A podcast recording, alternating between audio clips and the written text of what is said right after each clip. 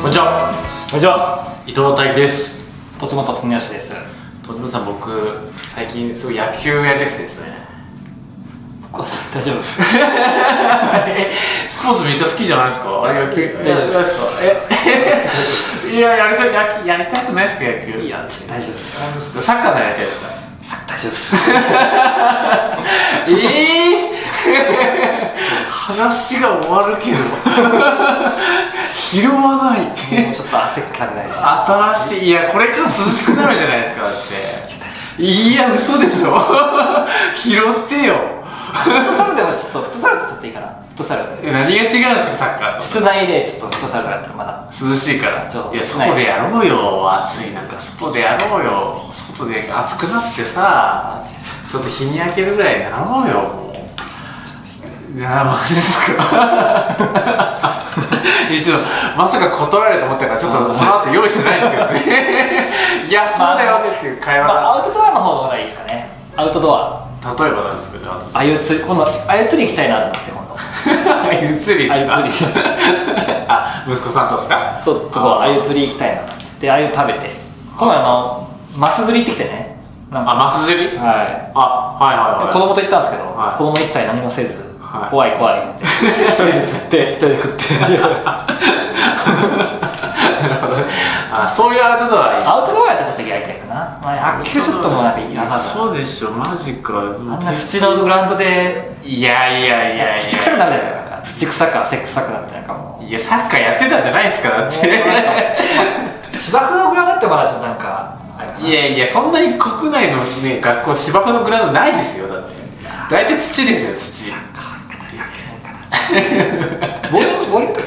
リングインドアだな。日に当たろうぜ日に。ジム行く。別にアウトドアじゃないじゃないですか。ただのトレーニングだから。野球とかしだってまずグローブつけたら手臭くなるじゃないですか。いや偏見です偏見。でも手臭くなるじゃない。いやなる人はグローブ外した後の手どうですか。匂います匂ったらどうですか。臭くないですか。臭いですよ。そう臭いですけど。あの匂いが本当なんかどうもね。でその人野球取ったあるんですか。ありますよ野球は。そうだってサッカーショートですもんショート。いや本当ですか。いや全然本当ですか。だってサッカー草野球とかすると私ショートやるんです。ああまあそうショートまあそうですね。なんか体力的にショートな感じ。素人ばっかりの集まりだとファーストやるんですよ。なんかやるとちゃんと取れないじゃないですか。そうちょっと背も大きい。そうだから。いくらショートとか滑ってもファーストキャッチできなかったらそうですね。確かにだからファーストになるんですよ。確かにそうですね。なるほど。ソフトボール大会は絶対そういう感じ。ああファーストだね。的が大きい。そう結構やるとソフトボール大会とか結構活躍する。あそうなんですか。やりたくないってパワーはないけど結構そのなんていうかなちゃんとしぶとくヒットとか使う。あそうそう赤星みたいな。そうそう足の回りが速いから。ああそうなんです。そうですか。ちょ 50m6秒5だったからね。え早っ。6秒 5。現役時代高校の時 50m56秒だ。早い。割と早い。いや割とってか結構早いですよ。結構早い。瞬速やった。ああそうですか。知らなかったですねそれは。ちょっと見方変わるでしょ。ちょっと6秒5って結構早い。あれ結構早いです。100mとか多分13秒来てたもんね。もう早いですね。はいはい。早いですね。ポジションセンターバックだから。センターバック足いるか。いるんですよ。サイドバックの方がびっくりしたって。トルシー監督の時はセンターバックは足速い選手だったんですよ。なのでフラット3でめちゃくちゃライン上げるから、オフサイドない時にちゃんと走らなかったから。ああ。ライン上げてから戻るんですよ。なるほど。じゃあトルシー監督になったら代表になったかもしれない。そう。もしかしたらそう。だから高校の時もちょっとそういうラインディフェンスしてたから結構上げるんですよね。ラインバーってでバーって走るから結構センターバックとして足速かった。超背もまんまあるしね。そうですね。なるほど。そんな話。まあ野球はしたくないっていうことで。結論では。いやまさか野球をね断るちょっとね意外にちょっとびっくりしちゃって断られると思わなかったからちょっとびっくりしちゃって。はい。で、そうですね。今日のテーマですね。今今日のテーマはですね、令和時代の選ばれる理由のその新常識とはということで、令和時代なんで時代が変わったというか、確かに常識も変わったと、まあ最近ちょっとその音声とかでもセミナーでもよく言ってるんですけど、こう選ばれる理由っていうのがすごくその抽象的になってきてるっていうのをすごく感じて、こうみんなお客さんがその会社とかそのビジネスその人のことを選んだ理由っていうのが、まあ、はっきりと具体的に答えにくいっていうか、答えられないっていうことが起こってて、でそれをすごく感じてて、最近その、まあ、よくその USP とかね、こうマーケティングとかを学んでいくと絶対 USP とかってことが出てきたりすると思うんですよね。でそもそも USP だけが USP 自体がこうお客さんにとって選ぶ理由になってないっていうことなんですよね。これがすごくちょっと僕の中でしっくりしばらく来なかったところだったんですけど、最近それがすごくしっくりきて、あ、そもそも USP が選ばれる理由になっていないなというところがあって、でこれをちょっと紐解いていくと、お客さんがなんていうかね、知るきっかけと選んでる理由っていうのがそもそも違う、要は知るきっかけになってる、あ、いいなと興味関心を持つきっかけと購買決定している理由っていうのがちょっと違うんですよね。これちょっとこう紐解いてお話ししていきたいなと思うんですけども、これちょっとここに書いてるんですけど、この選ばれる理由を作る公式っていうことで、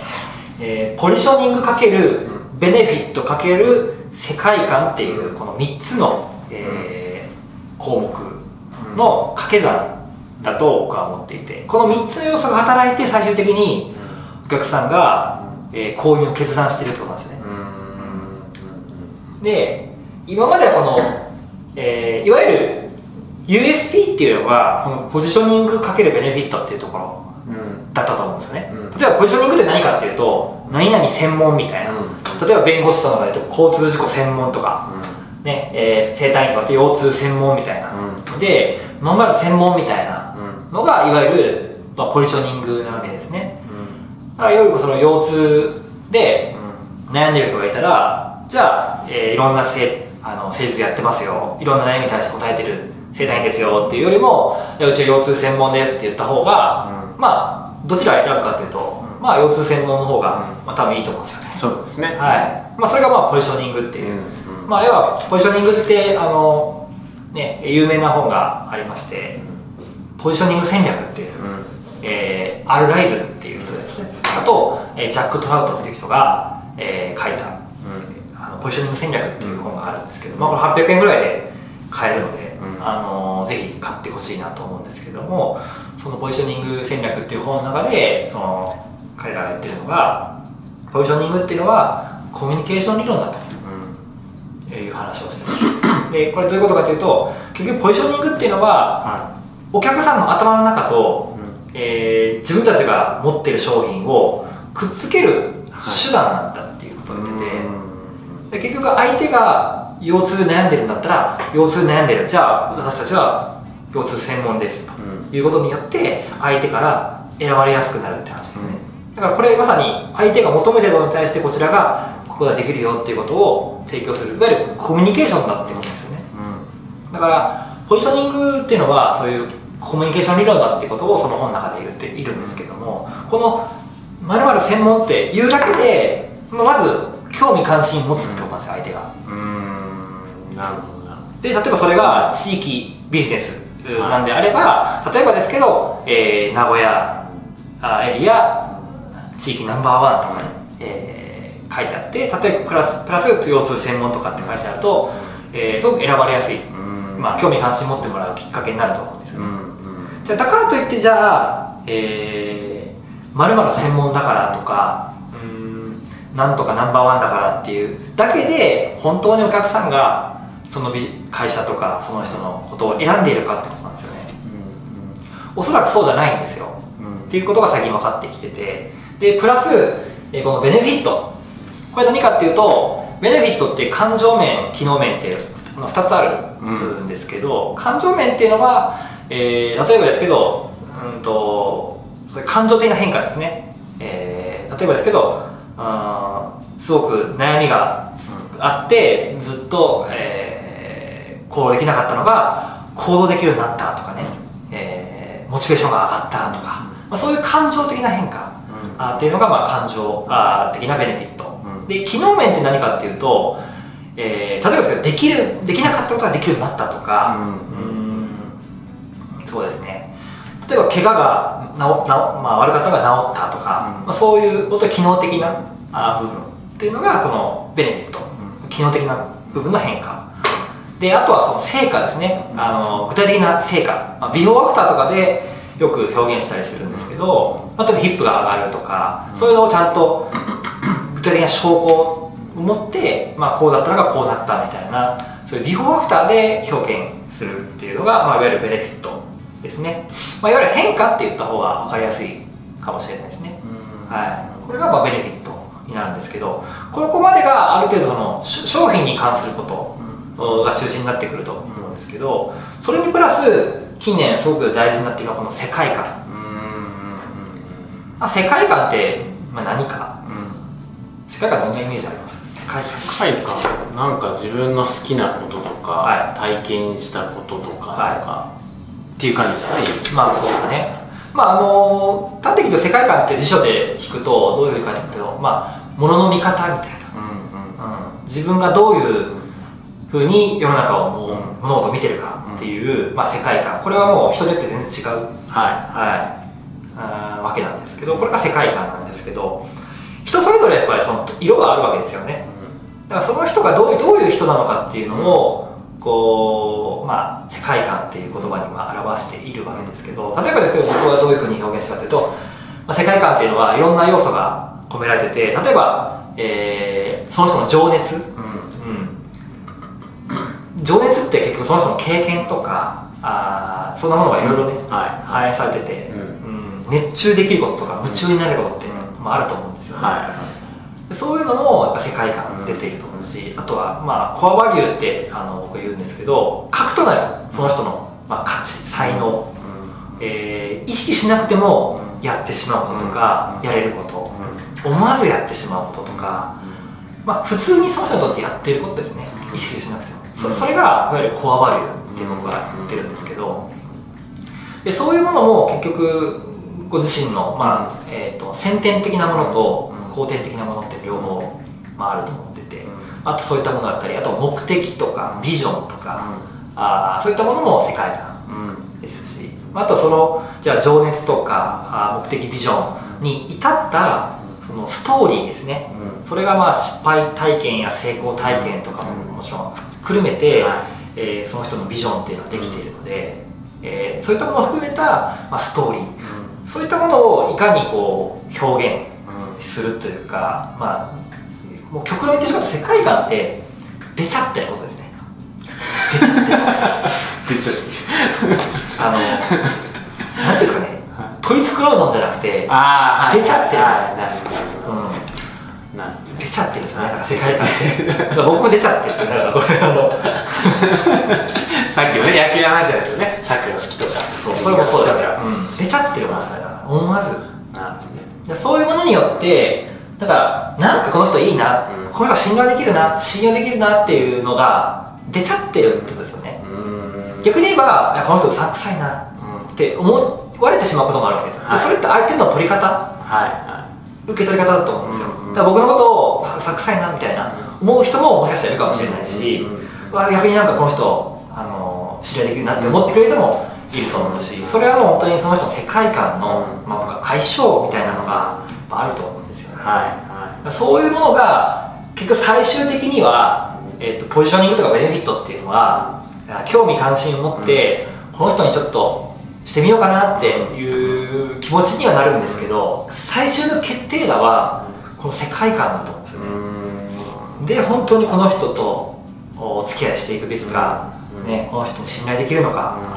この人だったら本当に自分の悩みを解決してるのかなっていうのが、その世界観で出ちゃってる、伝わってしまってるっていうことなんですよね。だから明確に答えられないとか、後付けのような理由でここを選んだみたいなことを言う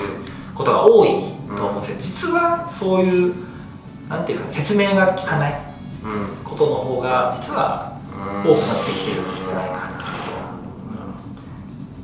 と、はい、まあいわゆる生活必需品みたいなねのは違いますよ。もう完全にこれなんですけど、こういうとこなんですけど、洗濯用洗剤とかね、お風呂用洗剤とかで安くてね綺麗になるとか汚れが落ちるみたいな、そういうベネフィット、ポジションベネフィットだけだと思うんですよね。世界観なんかあんまりそんなにそうですね、要素としては働いてないと思うんですけど、個人とかね、特に無形物のもの売ってるような人なんかはもうまさにこの世界観っていうのがものすごく今は大事になってきているので、ただやっぱりそういうことに気づいていない人ってすごく多いと思うんですよね。例えばセミナーしててもそうなんですけど、世界観めっちゃ大事なのに世界観をまあ入れない人、例えば自己紹介とかむちゃくちゃ端的にやっちゃう人とかね、なんでって思うんですよ。お客さんはこういうとこでじゃなくて最終決定はこういうとこでしてるのに、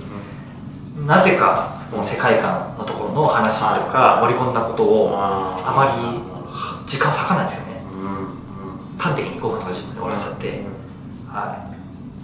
してしまう人はすごく多いかなと思うので、この辺りをちょっとしっかり、見直していただいて、お客さんはこういった要素で、あなたの商品サービスの購入を決定してるっていうことなんですよね。令和に習ってそういうふうに変わっていくっていう。そうですね、今特にこの、強くなってるなと、世界観っていうのが、